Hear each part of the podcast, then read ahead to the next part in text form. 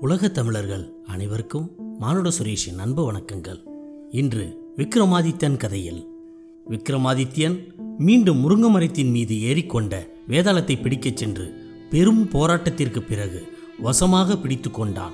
தோளில் வேதாளத்தை சுமந்தபடி குகையை விட்டு நடக்கத் தொடங்கினான்.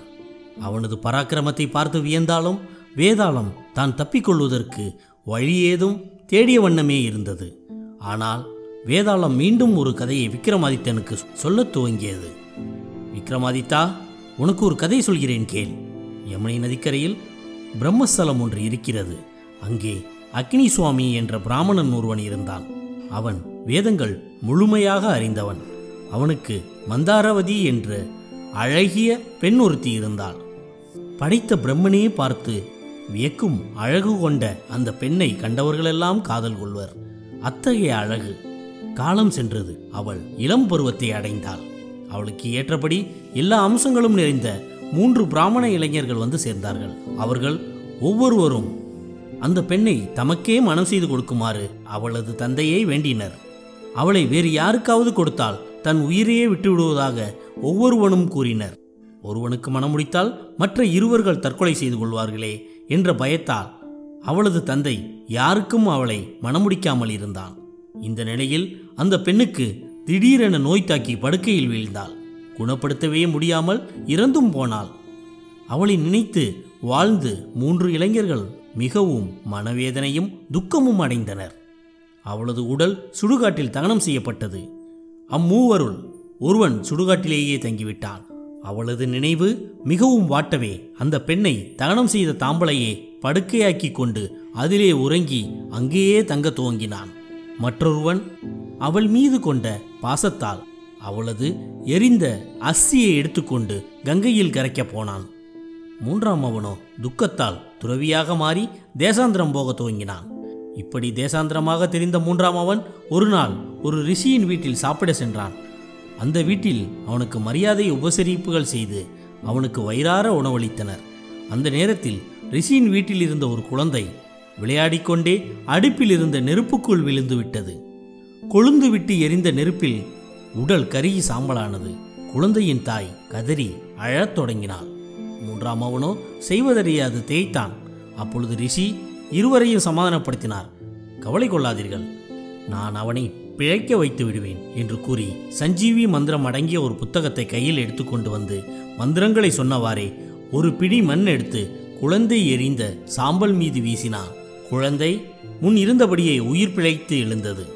இதை பார்த்து அதிசயித்து போன துறவியாக இருக்கும் இளைஞன் தனது நேசமிக்க காதலியை நோய்க்கு கொடுத்துவிட்டு சாம்பலானதை பார்த்து துக்கத்தில் இருப்பதாகவும் தெரிவித்தான். இதனால் தனக்கும் மந்திரத்தை கற்றுத்தரும்படி இளைஞன் ரிஷியிடம் வேண்டிக் கொண்டான். அவன் மீது இறக்கப்பட்ட ரிஷியும் அவனுக்காக அந்த மந்திரங்களை கற்றுக் கொடுத்தார். மந்திரங்களை கற்றுக்கொண்ட மூன்றாம் அவன் மந்தாரவதியை தகனம் செய்த இடத்திற்கு விரைந்து சென்றான். அங்கே மற்றவன் சாம்பல் மீதே படுத்துக்கொண்டு அவளையே நினைத்து கொண்டிருந்தான். மற்றவன் அவளது அஸ்தியை கரைத்துவிட்டு அப்பொழுதுதான் மயணத்திற்கு வந்திருந்தான். மந்திரங்களை கற்றுக்கொண்ட இளைஞன் நான் மந்தாரவதியை உயிர்ப்பிக்கும் மந்திரத்தை வைத்திருக்கிறேன். என்றும் அவளை உயிருடன் வரவழைக்கிறேன் என்று கூறி சாம்பல் மீது இருந்தவனை விலகச் சொன்னான். இரு இளைஞர்களும் அவனுக்கு விலகி வழிவிட்டனர். இப்பொழுது சில மந்திரங்களை சொல்லி ஒரு பிடி மண் எடுத்து மந்தாரவதியின் சாம்பலில் போட்டான். எல்லோரும் வியக்கும் வண்ணம் மந்தாரவதி உயிருடன் எழுந்து நின்றாள். அவளது அழகைக் கண்டு மூவரும் அவள் மீது தாழ முடியாத மையல் கொண்டனர். மூவரும் தன்னைத்தான் இவள் வணக்க வேண்டும் என்றனர். அவளை உயிர்ப்பித்தவனோ? என் மந்திரத்தால் தானே இவள் பிழைத்தாள். இவள் எனக்குத்தான் சொந்தம் என்றான். மற்றவனோ அவளது அசியை கங்கக்கரையில் கரைத்து ஆத்மாவை ஜீவனுடன் வைத்திருந்தது நான் தான் அதனால் அவள் எனக்குத்தான் சொந்தம் என்றான்.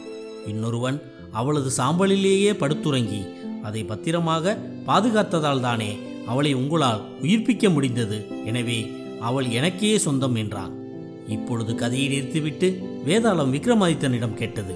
விக்ரமாதித்தா இந்த பேரழகி மந்தாரவதி யாரை மணக்க வேண்டும்? என்று நீ சரியான தீர்ப்பை சொல். விடை தெரிந்தும் வாய் திறக்காமல் இருந்தால் உனது தலை சுக்குநூறாக வெடித்துவிடும் என்பதை நினைவில் கொள் என்றது. விக்ரமாதித்தன் பேசலானான். எத்தனையோ கஷ்டங்களை அனுபவித்திருந்தாலும் மந்திர வலிமையால் அவளை பிழைக்கச் செய்தவன் உயிரி கொடுத்தவன் என்ற முறையில் அவளுக்கு தந்தையாவான். எலும்புகளை கொண்டு சென்று கங்கை கரையில் கரைத்தவன் ஈமக்கடன் செய்த மகனாவான். அவள் மீது கொண்டுள்ள ஆசையால் அவளை சாம்பலை விட்டு பிரியாமல் மயானத்திலேயே தங்கி தபசு செய்து அதனை தழுவி கிடந்தவனே அவள் புருஷனாவான் என்றான். இதை கேட்ட வேதாளம் மிகச் சரியாக சொன்னாய் விக்ரமாதித்தா.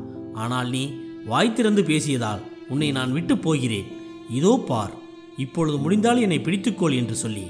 விக்ரமாதித்தன் பிடியிலிருந்து தப்பி மீண்டும் குகையை நோக்கி பறந்தது வேதாளம். இதுவரை இந்த தகவல் ஒளிநாடாவை கேட்டுக்கொண்டிருந்த உலகத் தமிழர்கள் அனைவருக்கும் மானுட சுரேஷ் அன்பு வணக்கங்கள். எனது பதிவினை பற்றிய உங்களது கருத்துக்கள் வரையறுக்கப்படுகின்றன.